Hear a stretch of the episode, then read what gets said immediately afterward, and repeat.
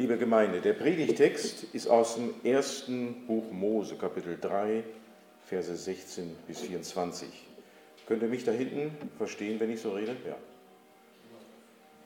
Wer eine Bibel dabei hat, mag das mit aufschlagen. 1. Mose 3, Verse 16 bis 24. Zu der Frau sprach Gott, ich werde sehr vermehren die Mühsal deiner Schwangerschaft. Mit Schmerzen sollst du Kinder gebären. Nach deinem Mann wird dein Verlangen sein, er aber wird über dich herrschen. Und zu Adam sprach er, weil du auf die Stimme deiner Frau gehört und gegessen hast von dem Baum, von dem ich dir geboten habe, du sollst nicht davon essen, so sei der Erdboden verflucht um deinetwillen. Mit Mühsal sollst du davon essen alle Tage deines Lebens. Dornen und Disteln wird er dir sprossen lassen, und du wirst das Kraut des Feldes essen. Im Schweiße deines Angesichts wirst du dein Brot essen, bis du zurückkehrst zum Erdboden, denn von ihm bist du genommen. Staub bist du, und zum Staub wirst du zurückkehren. Und der Mensch gab seiner Frau den Namen Eva, denn sie wurde die Mutter aller Lebenden. Und Gott, der Herr, machte Adam und seiner Frau Leibröcke aus Fell und bekleidete sie. Und Gott, der Herr, sprach, siehe, der Mensch ist geworden wie einer von uns, zu erkennen Gutes und Böses. Und nun, dass er nicht etwa seine Hand ausstrecke und auch noch von dem Baum des Lebens nehme und esse und ewig lebe. Und Gott, der Herr, schickte ihn aus dem Garten Eden hinaus den Erdboden zu bebauen, von dem er genommen war. Und er trieb den Menschen aus und ließ östlich vom Garten Eden die Cherubim sich lagern und die Flamme des zuckenden Schwertes, den Weg zum Baum des Lebens zu bewachen.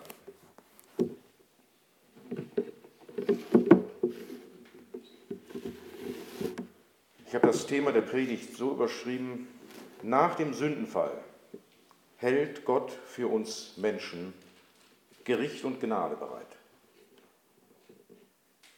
Nach dem Sündenfall hält Gott für uns Menschen Gericht und Gnade bereit. Dem einen oder anderen ist das vielleicht schon aufgefallen, das gibt eindeutig Gericht, aber es ist nicht so schlimm, wie es sein könnte mit dem Gericht, weil Gott im Gericht noch Gnade walten lässt. Und das führen wir uns heute Morgen mal vor Augen. Der erste Punkt. Gericht und Gnade für die Frauen. Sie werden unter Schmerzen Kinder zur Welt bringen und erziehen, und zu ihrem Wohl hält Gott die Ordnung der Ehe aufrecht. Sie werden unter Schmerzen Kinder zur Welt bringen und erziehen, Gericht, Gericht, aber zu ihrem Wohl hält Gott die Ordnung der Ehe aufrecht. Gnade. Kapitel 3, Vers 16. Zu der Frau sprach Gott, ich werde sehr vermehren die Mühsal deiner Schwangerschaft, mit Schmerzen sollst du Kinder gebären. Nach deinem Mann wird dein Verlangen sein, er aber wird über dich herrschen. Hier wird jetzt Eva direkt angesprochen, du. Aber äh, wie das in 1. Mose 3 eigentlich durchgehend ist, das, was Adam und Eva betrifft, betrifft dann alle ihre Nachkommen. Uns alle. Und noch ein Hinweis, das, was Gott als Gerichtswort über die Frau verfügt, davon ist der Mann mit betroffen. Und auch vom Gerichtswort über den Mann ist dann die Frau mit betroffen. Ja, um dieses Gerichts noch ein Hinweis. Also, äh, Vers 15, da ist, äh, oder Vers 14, da spricht Gott zur Schlange, weil du das getan hast, sollst du verflucht sein unter allem Vieh. Also die Schlange, der Teufel, wird verflucht. Die Menschen werden nicht verflucht nach dem Sündenfall. Das ist wichtig. Die Frau wird nicht verflucht, der Mann wird nicht verflucht, Der Erdboden wird verflucht. Und von diesem Fluch ist dann der Mann mit betroffen und die Frau. Ja, wie ist jetzt dieses Gerichtswort über die Frau zu verstehen? Was sind ihre, ihre Schmerzen, ihre Mühsal? Und man kann da zwei Ebenen unterscheiden, einmal die leibliche Ebene und die seelisch-geistliche Ebene. Die leibliche Ebene betrifft offensichtlich wirklich äh, das, das Kinderkriegen. Jetzt äh, ergehe ich mich nicht in irgendwelchen äh, Spekulationen, wie das denn vor dem Sündenfall gewesen wäre. Es wurden vor dem Sündenfall keine Kinder geboren. Aber ob, hat sich da was in der Anatomie verändert? Wir wissen es nicht. Sind müßige Spekulationen. Nach dem Sündenfall gilt jedenfalls, gerade in dem Bereich, wo die Frauen damit beschäftigt sind, den Schöpfungsauftrag Gottes zu erfüllen, da werden sie auch vom Gericht mit betroffen. Also das ist einmal die, die leibliche Ebene. Meines Erachtens ist die zweite Ebene, die seelisch-geistliche Ebene, wichtiger. Und die hängt mit Vers 15 zusammen. Das ist Bestandteil noch des Gerichtswortes über die Schlange. Ich werde Feindschaft setzen zwischen dir und der Frau. Vielleicht erinnert sich der eine oder andere noch, äh, nee, wahrscheinlich nicht. Also ich habe darüber das eine oder andere gesagt. Äh, das ist schon ein, ein Hinweis auf die Gnade Gottes, die Gott der Frau erweist. Sie verfällt der Schlange nicht vollkommen. Feindschaft zwischen der Frau und der Schlange heißt, sie wird sich dagegen wehren, der Herrschaft der Schlange zu verfallen. Mit einigem Erfolg.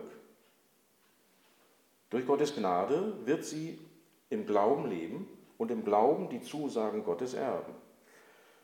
Wie gesagt, meines Erachtens äh, ist das bei Adam und Eva Wirklichkeit geworden. Die beiden haben nach dem Sündenfall mehr oder weniger im Glauben gelebt, haben ihr ganzes Leben lang immer wieder gesündigt, haben aber im Glauben immer wieder Vergebung ihrer Sünde empfangen. Und wichtig ist jetzt der Hinweis zwischen diesen zwei Sorten von Nachkommen. Ne? Nachkommen der Frau, Nachkommen der Schlange. Beides sind Menschen. Nachkommen der Frau sind solche, die wie die Frau der Zusage glauben. Eine Generation später, Beispiel Abel. Nachkommen der Schlange, das sind solche Menschen, die sich mit der Schlange vollends gegen Gott auflehnen und am Ende ihr Verderben finden. Beispiel eine Generation später, kein. Und damit hängt es wohl dann zusammen, dass die Mühsal der Mütter und auch der Väter damit verbunden ist. Gläubiger Väter und Mütter, wenn die Kinder kriegen, wissen sie nicht, zu welcher Gruppe von Nachkommen werden die sich mal entpuppen. Alle Eltern haben das Anliegen, dass möglichst alle ihre Kinder sich als Nachkommen der Frau entpuppen möchten dass sie die Belehrung im Glauben, die Unterweisung im Glauben annehmen, sich zu Herzen nehmen. Aber was hier angekündigt wird, es wird, solange diese Menschheit besteht, diese Zweiteilung geben. Nicht alle Kinder werden sich das Vorbild ihrer gläubigen Eltern zu Herzen nehmen. Und das wird ein Leiden bleiben für Eltern, bis Jesus wiederkommt. Sie haben es nicht in der Hand, ob sich ihre Eltern für den Glauben entscheiden oder nicht.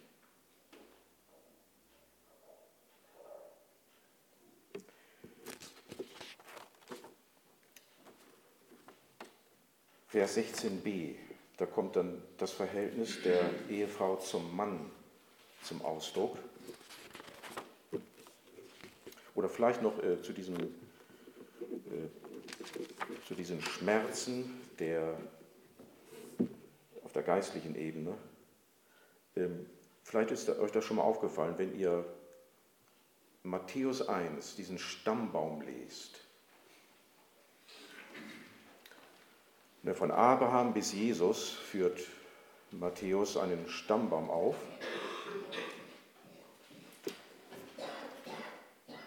Und er nennt an bestimmten Stellen Frauen. Zum Beispiel äh, heißt es dann, Juda zeugte Peretz und Serach mit Tamar. Und wer die Geschichte gelesen hat, der weiß, also das, da war einiges äh, ziemlich kreuz und quer. Ne, Tamar, eigentlich seine Schwiegertochter. Judah hatte ihr versprochen, ihr seinen jüngsten Sohn zum Ehemann zu geben, hat er nicht gemacht. Und Tamar ist dann diejenige, die die Familie ihres Schwiegervaters Judah rettet, indem sie Nachkommen hervorbringt mit Judah. Sie verkleidet sich als Prostituierte, Judah kehrt zu ihr ein und dann kommen Peretz und Zerach daraus hervor. Und Peretz ist dann ein Vorfahre von Jesus Christus. Komische Wege, die Gott da geht. Oder wen erwähnt Matthäus noch? Salma zeugte Boaz mit Rahab. Ne, eine Ureinwohnerin von, von Kanaan, eine Frau, die eigentlich überhaupt nicht an Gott glaubte, die aber dann durch die Botschafter und durch Gottes Gnade zum Glauben findet. Eine Generation später, Boaz zeugte Jesse mit Ruth.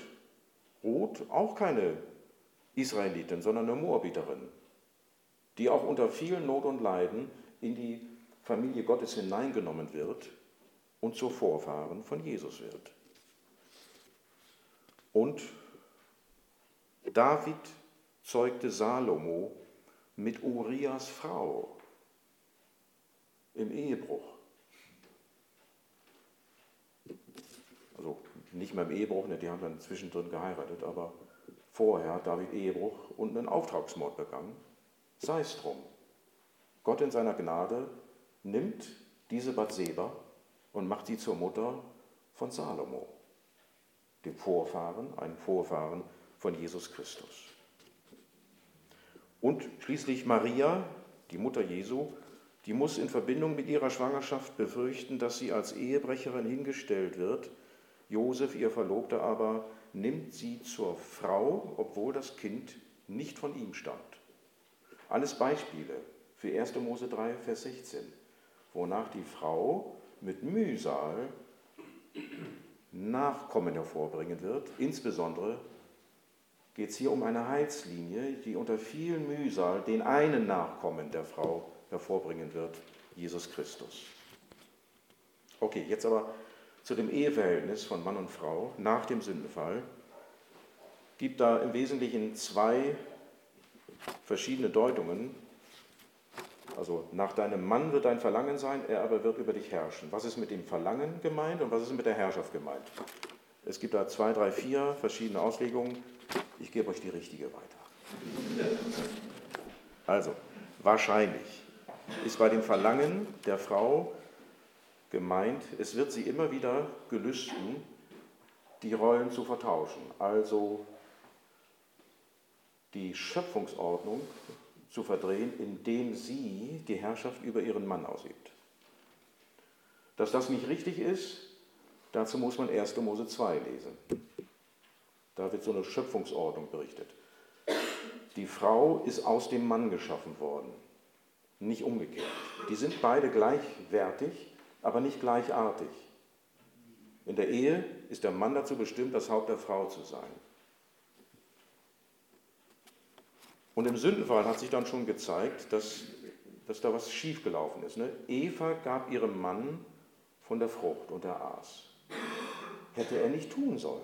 Er hätte seine Frau leiten und zurechtweisen sollen, dass sie eigentlich den Auftrag gehabt hätten, die Schlange aus dem Garten Eden zu, verb äh, zu verbannen oder zu töten. Okay. Er aber wird über dich herrschen, deute ich dann so, er wird, also es ist ist hier prototypisch, wird einmal über Adam gesagt, und es wird genügend Männer geben, die sich in einer Weise um ihre Frau kümmern, über sie herrschen, dass ihre Mühsal gedämpft wird, die sie hat.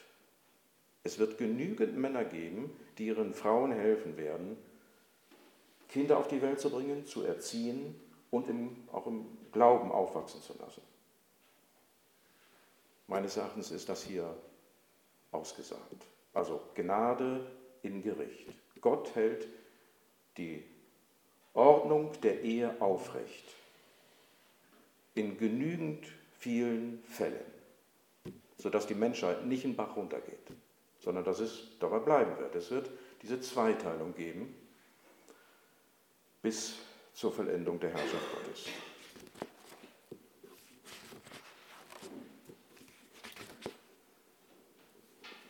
So, und vom, vom neuen Bund her, klar, da können wir davon reden, äh, davon sprechen, es gibt jetzt, seit Christus offenbar geworden ist, auch sowas wie eine christliche Ehe.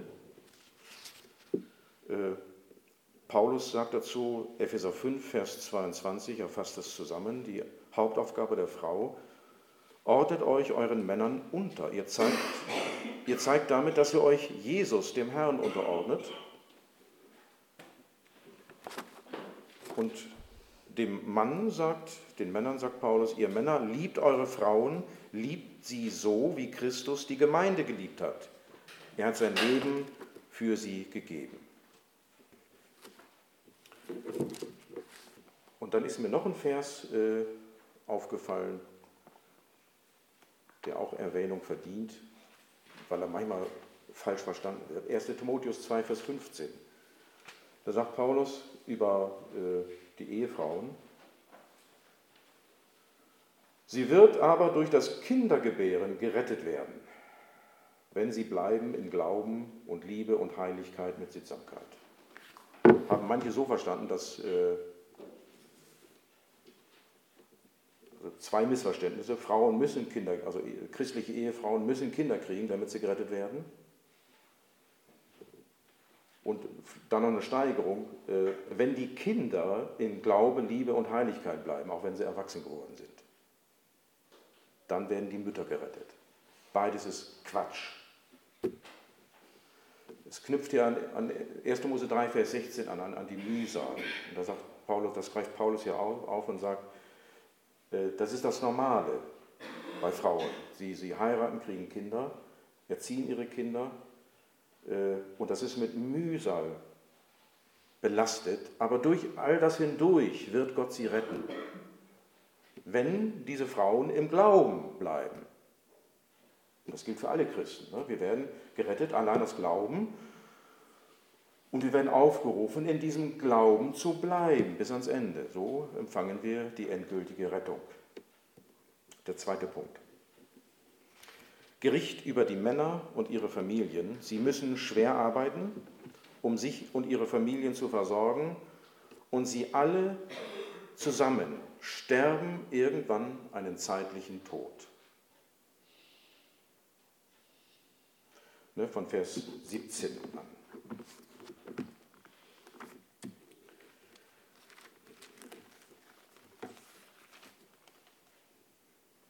Zu Adam sprach er, weil du auf die Stimme deiner Frau gehört und gegessen hast von dem Baum, von dem ich dir geboten habe, du sollst nicht davon essen, so sei der Erdboden verflucht um deinetwillen, mit Mühsal sollst du davon essen alle Tage deines Lebens.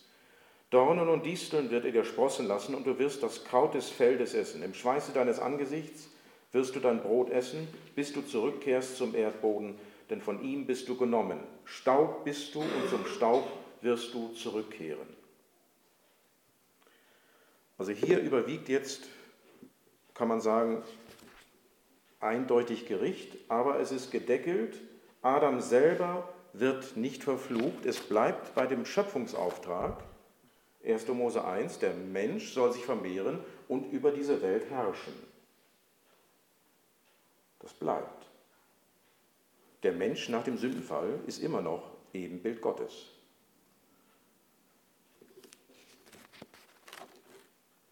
Verflucht wird der Erdboden.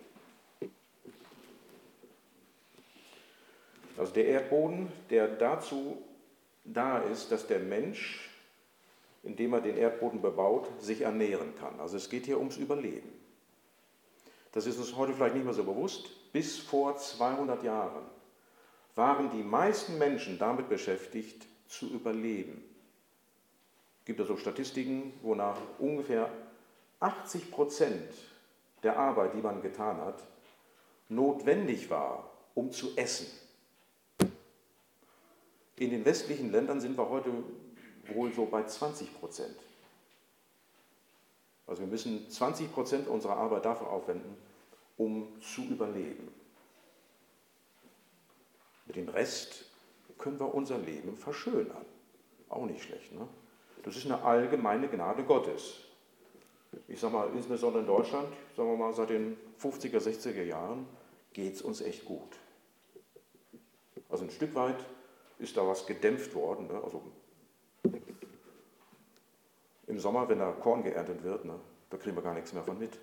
Da fahren so ein paar riesen Mähdrescher hier rum und die haben mal, was ich, innerhalb von einer Stunde 10 Hektar abgeerntet. Was aber bleibt, durch die Jahrtausende hindurch, ist die Sterblichkeit.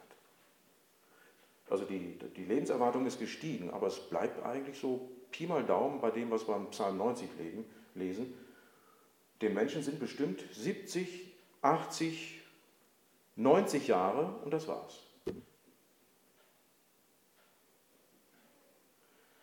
Der zeitliche Tod, welche Bedeutung hat er? Gott hatte ja den Menschen angekündigt, 1. Mose 2, Vers 17, an dem Tag, da du von dem Baum isst, musst du sterben. Und gemeint war damit nicht der zeitliche Tod, sondern der geistliche Tod. Den geistlichen Tod haben Adam und Eva sofort nach dem Sündenfall erfahren. Was ist jetzt die Bedeutung des zeitlichen Todes im Blick auf den geistlichen? Der zeitliche Tod ist für den Menschen ein Hinweis darauf, dass nach dem Tod die, die Scheidung kommt. Also nach dem Tod ist äh, der, der Zustand des Menschen verewigt. Stirbt ein Mensch im Unglauben, geht er ewig verloren. Stirbt er im Glauben, hat er in diesem Leben geistliches Leben empfangen, hat er ewiges Leben. Der Tod, der zeitliche Tod besiegelt das.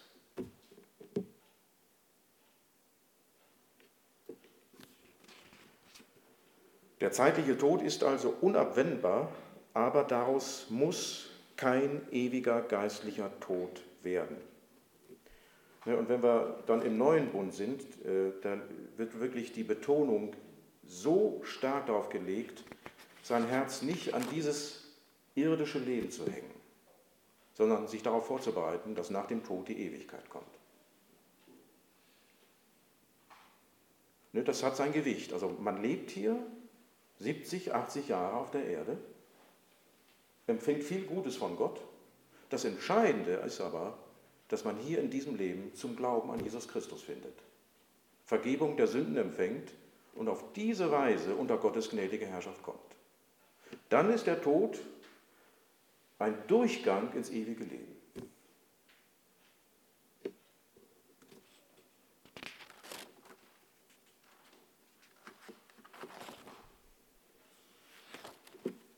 Mir fällt gerade auf, der zweite Punkt ist ziemlich kurz.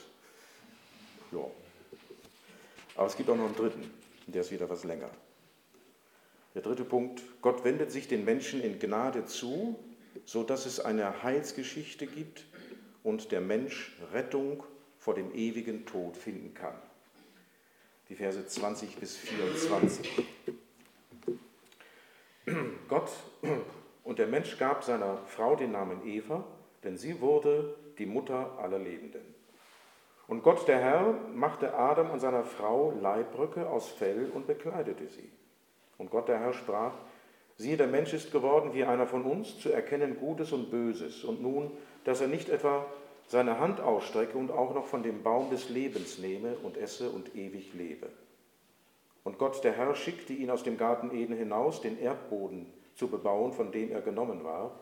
Und er trieb den Menschen aus und ließ östlich vom Garten Eden die Cherubim sich lagern und die Flamme des zuckenden Schwertes, den Baum des Lebens zu bewachen. Ein bisschen Gericht gibt es ja auch noch. Ne? Der Mensch wird aus dem Garten Ehen vertrieben. Aber hier äh, herrscht vorwiegend Gnade vor. Das fängt in Vers 20 an. Der Mensch gab seiner Frau den Namen Eva, denn sie wurde die Mutter aller Lebenden. Also es ist insbesondere im Alten Testament so, wenn jemand jemandem anderen oder etwas anderem den Namen gibt, kommt damit so viel wie Herrschaft zum Ausdruck. Nur da war vorher in Kapitel 2 schon davon die Rede, Gott schuf die Tiere, brachte sie zum Menschen, der Mensch benannte die Tiere und so sollten sie heißen. Die Benennung der Tiere war Ausdruck seiner Herrschaft. Und hier ist es jetzt ähnlich. Der Mensch, Adam, gibt seiner Frau den Namen Eva. Eva klingt im Hebräischen an, an das Wort für Leben. Und das ist bemerkenswert. Das ist im Gegensatz zu Vers 19. Vers 19 ist vom Tod der Menschen die Rede. Aber Eva wird zur Mutter von Leben. Und es ist wahrscheinlich auch eine Anspielung auf das, was äh, in Vers 15 und 16 zum Ausdruck kommt, äh, mit diesen, mit diesen Nachkommen der Frau. Adam bringt seine Hoffnung zum Ausdruck, dass er mit seiner Frau Eva eine Heilslinie starten wird.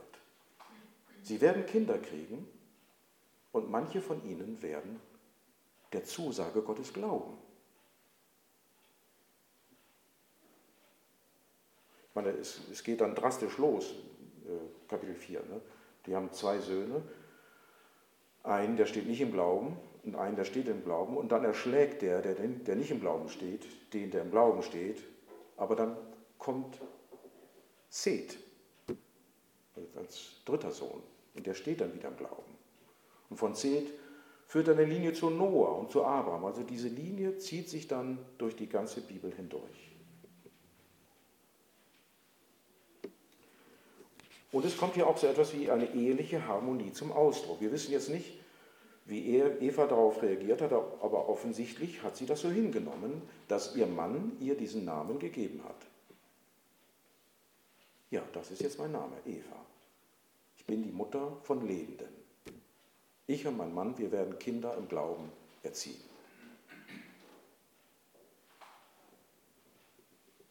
Nächster Akt der Gnade, Vers 21. Gott, der Herr, machte Adam und seiner Frau Leibbröcke aus Fell und bekleidete sie. Nach dem Sündenfall haben sich die Menschen ja geschämt für ihre Nacktheit und dem kommt Gott jetzt nach, indem er sie mit Fell bekleidet. Es wird hier jetzt nicht weiter ausgeführt, ob das eine besondere Bedeutung hat, dass es äh, Tierfälle sind, aber man braucht nur ein paar Kapitel weiterlesen. Im Alten Testament, da wird deutlich, äh, Tiere, manche Tiere sind als Opfer geeignet. Und auch so dieser Akt, dass, dass Gott den Menschen bekleidet, wird je länger, je mehr zum Symbol dafür, dass er ihm die Sünden vergibt. Und das kommt hier beide schon zusammen. Gott vergibt den Menschen auf der Grundlage eines Opfers, das er selber darbringt. Nur im neuen Bund, wir hatten vorhin äh, so ein Lied gesungen, ich dachte, wir feiern heute Abend mal, aber ne, da, da, wird das äh, schön zum Ausdruck gebracht. Äh, im, Im Abendmahl erinnern wir uns daran, dass Gott uns die Sünden vergibt, und zwar auf welcher Grundlage? Auf der Grundlage, dass er selber seinen Sohn als Sühneopfer für unsere Sünden hingegeben hat. Gott hat an Christus wirksam all die Sünden bestraft, von denen, die jemals zum Glauben kommen würden.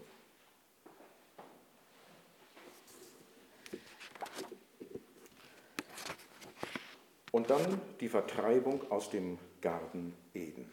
Was machen wir damit? Also das ist irgendwie, ja, Gericht, ne? auf jeden Fall, auch unterstrichen durch den Cherubim, der sich dann äh, östlich des Gartens vor dem Gartentor, was auch immer, lagert. Da ist dann die Rede von, dem, von der Flamme des zuckenden Schwertes, also so nach dem Motto, wer jetzt versucht, äh, trotzdem in den Garten Eden reinzukommen, der wird getötet, der findet den geistlichen Tod. Aber die Hauptbetonung liegt auch hier darauf, dass Gott deutlich macht, ich werde die Menschen, die hier auf der Erde leben, davor bewahren, eigenmächtig zum Baum des Lebens vorzudringen und ihre Sünde zu verewigen. Darum geht es hier. Auch hier gibt es Ausleger, ja, die reden dann davon, dass Gott eben eigentlich doch neidisch ist. Er weiß, äh, die kriegen das ewige Leben, wenn sie von diesem Baum essen. Das will er aber nicht, weil er, er gönnt es ihnen nicht. Ne, so redet ja die Schlange. Der Gott, der gönnt euch nicht das Leben in Glück. Ähm,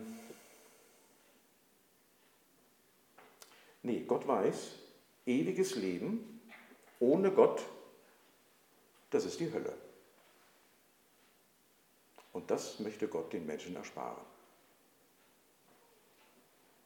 Er möchte, dass vom, vom Garten Eden aus eine Heilsgeschichte beginnt, wo das ewige Leben nicht vom Baum des Lebens abhängig sein wird.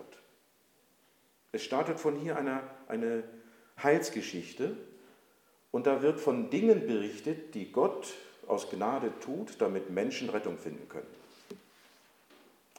Wer sich ein bisschen auskennt, ne, der, der weiß, die Urgeschichte, wo führt die hin? Ja, die führt zum Bund Gottes mit Abraham. Gott gibt Abraham Zusagen und wenn Abraham diesen Zusagen glaubt, Vertrauen schenkt, dann hat er das, was sie besagen. Vor allen Dingen Gottes Gemeinschaft, Vergebung der Sünden.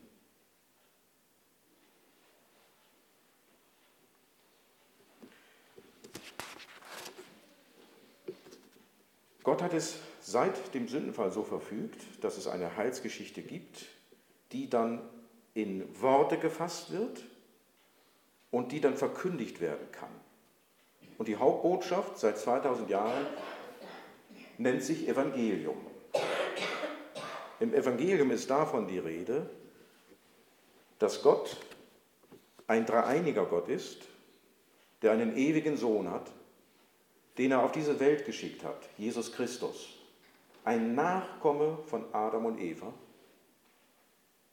Und dieser Sohn Gottes, der war Gott treu in allen Dingen, der hat sich bis zum Ende seines Lebens als sündloser Sohn Gottes bewahrt und war dadurch fähig, sich als Sündopfer für unsere Schuld darzubringen.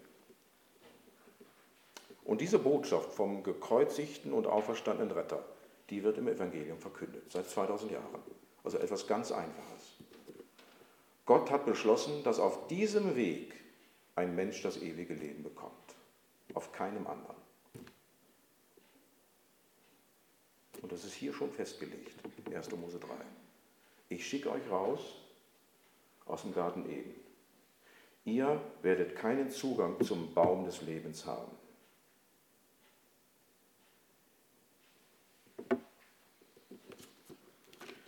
Ich komme zum Schluss. Der Predigtext wirft sein Licht in unsere Wirklichkeit. Er zeichnet unsere Lebenswirklichkeit, wie ich finde, sehr realistisch. Wir werden konfrontiert mit den Folgen unserer Sünde, die den Tod nach sich zieht. Und wir bekommen eine begründete Hoffnung vor Augen gestellt. Gott bezeugt hier, dass äh, Sünde nicht ungestraft bleiben kann. Aber Gott bezeugt auch, dass er nicht den Tod des Sünders will. Er will, dass er Vergebung findet.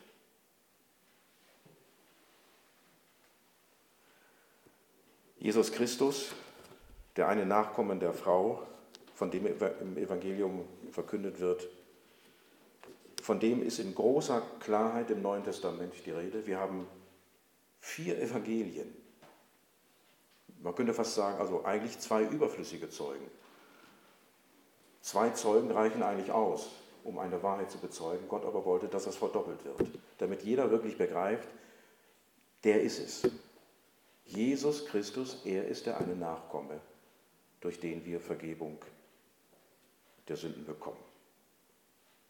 Gott will nicht, dass irgendeiner von denen, die hier sitzen, am Ende verloren geht, im Evangelium von seinem geliebten Sohn Jesus Christus ruft er dich zur Umkehr.